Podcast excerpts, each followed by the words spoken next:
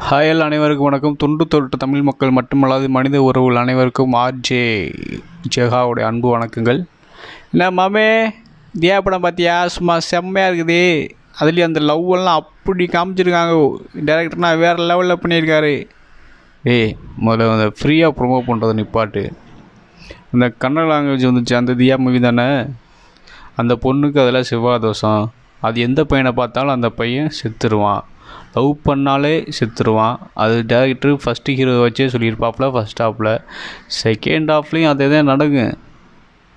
அந்த பையன் வந்து ட்ரெயின் ட்ராக்கில் நின்றுட்டு இருப்பான் செகண்ட் ஹீரோ அவனாவது தப்பிச்சு வந்துடுவான் இந்த பொண்ணு ஆதின்னு கூப்பிட்டனால ட்ரெயின் வந்து அடிச்சிடும் இதில் வந்து என்ன தெரியுது?